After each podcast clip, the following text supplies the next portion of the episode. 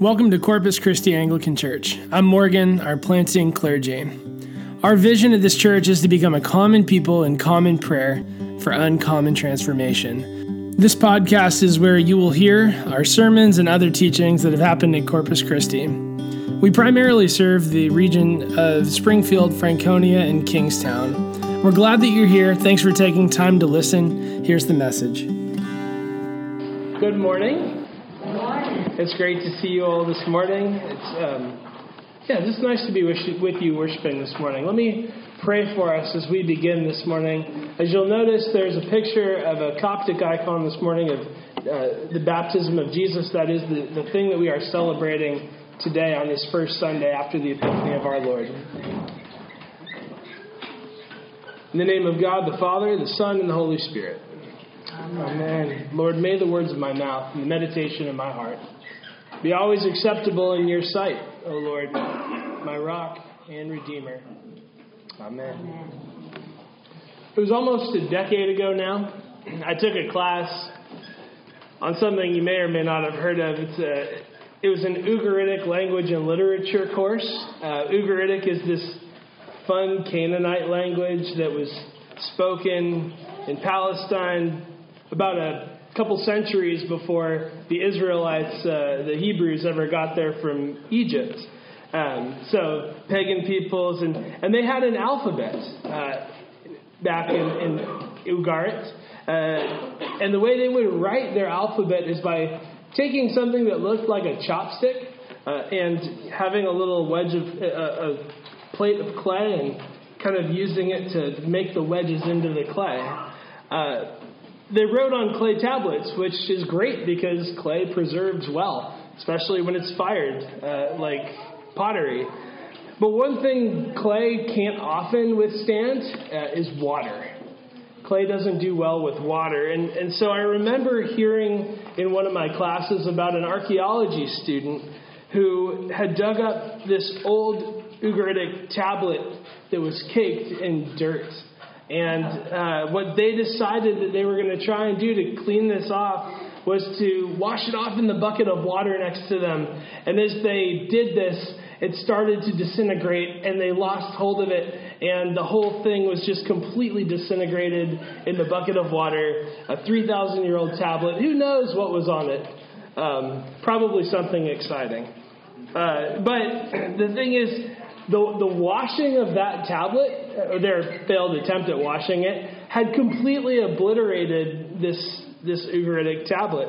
And, and sometimes I think we're tempted to believe that something similar happens when we talk about God's grace found in baptism. That somehow, in the grace that God gives us, uh, who we were is somehow obliterated completely, and that everything about us now just shines and radiates with the light of heaven all the time. But it doesn't take very long after your baptism to find out that things just don't work that way, do they? And I wish that I radiated the light of heaven all the time. Uh, some days we really do sense the grace of God and we know that it's present and we're acutely aware of it. And yet, some days, we are very acutely aware of how broken we are, how broken this world is, how broken the people are around us. Um, some days, our past really catches up with us and affects us. And we're reminded of the places where we feel really insecure about ourselves, the places where we're really tempted to go off course. And I love this saying from St. Thomas Aquinas, a Catholic theologian, who says, Grace does not destroy nature, but perfects it. Grace does not destroy nature, but perfects it. In other words, when we open ourselves up to the grace of God uh, that's at work in us, we step into this process of becoming more like Jesus through our bodily experiences and not despite our bodily experiences. I was actually kind of reminded of this when I was a little sad turning on the lights this morning and there was no more tree in the living room. And then it kind of reminded me, you know what? It's okay because God has to be present in the mundane when all the lights and the glamour are gone. And so what we're saying is that grace does not destroy nature, it perfects it. Christ's baptism is what gives our baptism significance and power. And our baptism then is just like Jesus' was an invitation into his public ministry, our baptism is an invitation to the mission of God for the salvation of the nations, which is what Epiphany is all about. Uh, you'll see the little watermark in the in the blue slides where it's got the three wise men. This is a season for thinking about how God's salvation goes to the nations. So, the baptism of Christ is a reminder that Christ wants to heal in us all those things that were broken by the fall. John had been warning people, uh, John the Baptist, saying, You know, the kingdom of God is near. God's anointed one, his Messiah, is coming. And they needed to repent of their sins and come back to following God and following his covenant that they had given themselves to. Back in verse 11 of chapter 3 in Matthew, which we didn't read this morning, John had just told the crowds, I baptize you with water for repentance, but he who is coming after me is mightier than I, whose sandals I am not worthy to carry. He will baptize you with the Holy Spirit and with fire. The Holy Spirit and fire. And when John encounters Jesus in verse 14, he says, I need to be baptized by you, uh, and you come to me? In John's mind, what Jesus had to offer was way better. It was far greater than what John was offering to the people, rightly so. And this passage also then creates a problem because uh, as time goes on and the New Testament reflects on who Jesus is, we read about how Jesus is in all ways like we are, yet without sin. So, why is Jesus coming for baptism of repentance for the forgiveness of sins if he's the one human being on this earth without sin? And the church has lots of answers to this, uh, various attempts to answer that question. One of the ones I find most satisfying uh, is that in the mysterious plan of God, Jesus' baptism actually sanctifies the waters for the sake of our own baptism. So John's baptizing here with water, the one who is going to turn around and baptize the nations with the Holy Spirit and with fire. There's a cleansing of the waters, an anointing of the waters. Jesus goes down into the water, and as he comes up out of the waters, the heavens are open, and the Holy Spirit comes down in the form of a dove with God the Father speaking from above, saying, This is my beloved Son, in whom I am well pleased. And there are lots of connections to be made with the Old Testament, like in the servant songs of Isaiah, uh, Psalm chapter 2. Um, but one interesting connection here with the Old Testament comes from the book of Genesis. In the, in the beginning, in, in the beginning of God's creation, in the book of Genesis, God created the heavens and the earth. The Bible says it was formless and void. And then in Genesis 1 3, it says the Spirit hovered over the waters. Genesis talks about Noah going into the ark and being saved through the flood in that ark. And he only leaves the ark after sending out a dove to fly out over the waters. And that dove returns and brings him an olive branch, a sign that God's judgment is done. And so the dove feels like this symbol that communicates that in this moment, God's wrath is satisfied. His judgment is complete. It's past and salvation has come. And then the Holy Spirit reminds us of God's creative work, that there is new creation in this moment. And the baptism of Jesus then is filled with all these symbols of salvation and new creation that it itself sanctifies in the waters of our baptism. We also enter into the ark of salvation and we enter into a new creation when in our baptism we experience what Jesus promises which is a Holy Spirit and fire baptism. Baptism of Holy Spirit and fire. Jesus sanctifies the waters of baptism so that when he tells his disciples to make disciples, baptizing them in the name of the Father and of the Son and of the Holy Spirit, in a real way, anybody who comes after is now entering into a real cleansing and a real new creation that was made possible because our triune God had blessed the waters with his presence. And that's good news for people who are broken, uh, which at least is me in this room. Maybe it's you too. It's good news for people who are broken and know they're broken. Entering the waters of baptism is, is to experience the death and the resurrection of Jesus, as the New Testament tells us. The same Creator, the Holy Spirit who hovered over the waters, the same one who hovers over the waters who makes us new. The places that you and I feel the most broken are still within the reach of God's grace to heal us, to restore us, and to make us new.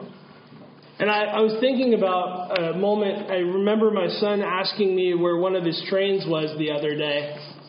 And I encouraged him to go look downstairs for his Thomas Choo Choo. And he went to the basement. He searched for a while. And from the living room, I could hear him yell, Oh no! so I ran downstairs to try to figure out what was happening with Thomas Choo Choo. And I said, Hey, what's wrong? And, and with real concern in his voice, he looked at me and said, Daddy, it's broken. And so I took one look and I noticed that there was a little piece of plastic that had sort of been bent out of shape so it couldn't connect with the next train. So, in a calm voice, I said, You know what? It's okay. Don't worry. Daddy can fix that. And it wasn't as hopeless and as broken as he had assumed it was. I just bent the little piece back into place and handed it back to him. And it was almost like I had just worked some miracle. He just looked at me and said, Oh, wow. Thanks. I love that. I'm a miracle worker. So, and, and so I know that, you know, our problems day in and day out are way more complicated than a plastic coupler on a Thomas tank engine. But if we would take the time to just explore with God the thing that's broken, I think He would actually surprise us with His ability to heal us, to work miracles in our lives, to restore us, to make us new. And it is a process of coming to Him over and over. And Jesus' baptism uh, and our own reminds us that there are these places of disrepair, but those places of disrepair are the opportunities for God to make new creation. And so the baptism of Christ is also a reminder that God wants to restore the dignity of human nature. Jesus' baptism, uh, two amazing things I think happen at Jesus' baptism, among other things. One is the heavens open, Two is that God speaks. The heavens open, God speaks. After the fall of humanity, in the final verse of Genesis 3, it says that God drove out humanity from the Garden of Eden. And it says that he had placed cherubim around the garden and a flaming sword that turned every which way to guard the tree of life. And, and I, I've read some of the church uh, fathers on this. I love the way that they talk about this sort of like mythopoetic imagery of the sword going back and forth. Because what they say is that the waters of Jesus' baptism are used to extinguish the flaming sword that guards the way to the tree of life in the Garden of Paradise. The waters of Jesus, of, of his baptism, extinguish that flaming sword that guards the way to the tree of paradise. And I love how that imagery helps me imagine how true rest, how delight, how the proper use of creation, the experience of intimate fellowship with God, and real joy are all ours in Christ. They're all ours in Christ. And Jesus is a second Adam, right? We think about that, some of the Pauline language. And, it's interesting to think back to Genesis 6. When you think about Noah and the flood, just before that, in Genesis 6, it says uh, in verse 6, And the Lord regretted that he had made man on the earth, and it grieved him to his heart. Despite a regret with the first Adam, and by that I mean all of humanity at this point, there, there's a regret over the disappointment with the first Adam. And, and the Father says of Jesus at his baptism, This is my beloved Son in whom I am well pleased. And so there is a pleasure in the second Adam uh, to, to overtake the displeasure with the first. God's pleased with the second Adam. So, in Christ, you and I enter into God's pleasure when we are in Christ. You and I enter into God's pleasure. Being in God's pleasure, I think, reframes the ways that we think about discipleship and the ways that we think about evangelism. The Christian life is about being fashioned into Christ's image and fully resting in God's pleasure.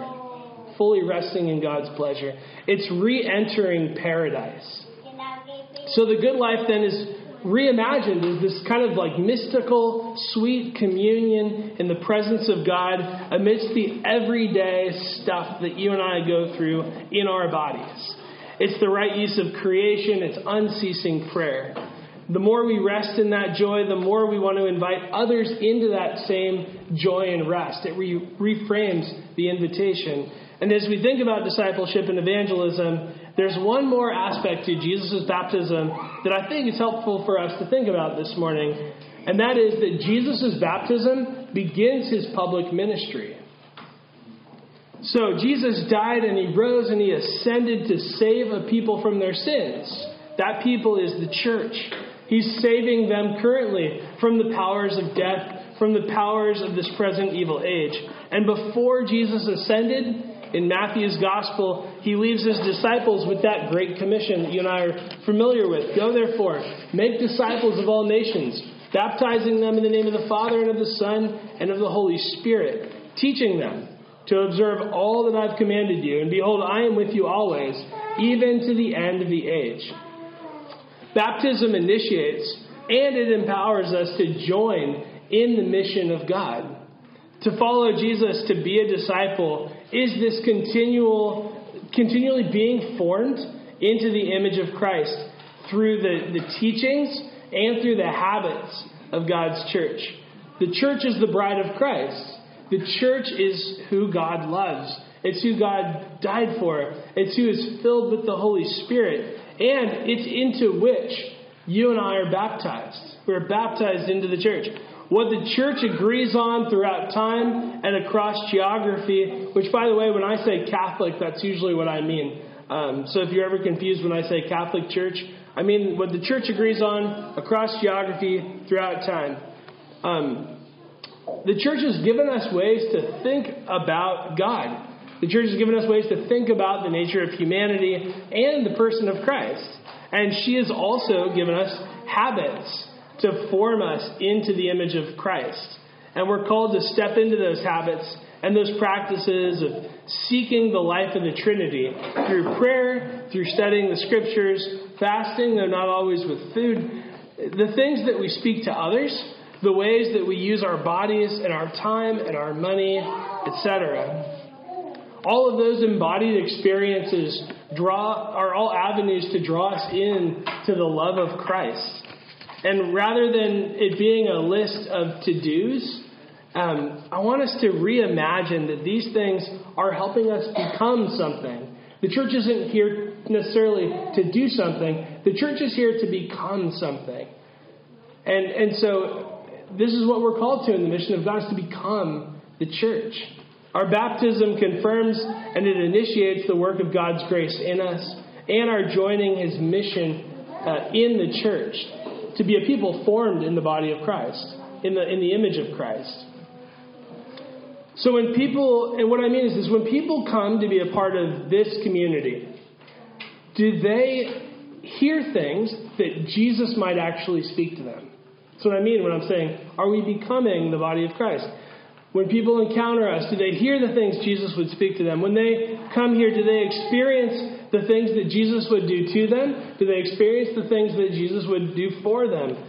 When, and when the church is living, it's, and it's scattered through the metro area during the week, um, when people get to know us as individuals, what do they learn about Jesus when they get to know us? What do people learn about Jesus as they get to know us? Are we pressing into that vision of the good life here that's in paradise, that's been opened to us through the waters of Jesus' baptism? I think it's something that takes a lifetime for us all to explore those places that have been ravaged by the fall. We may not even be aware of what all those places are. But those are the places that God wants to make new in Christ. And in the church, the good news is that those places can be renewed and restored and redeemed. God's grace is at work in us, and as we are on mission with God in the church, um, may we be a place where people come to know that grace of Jesus just by knowing us. Let me pray for us. God, you manifest in your servants the signs of your presence Send forth upon us the spirit of love that in companionship with one another, your abounding grace may increase in us through Jesus Christ our Lord.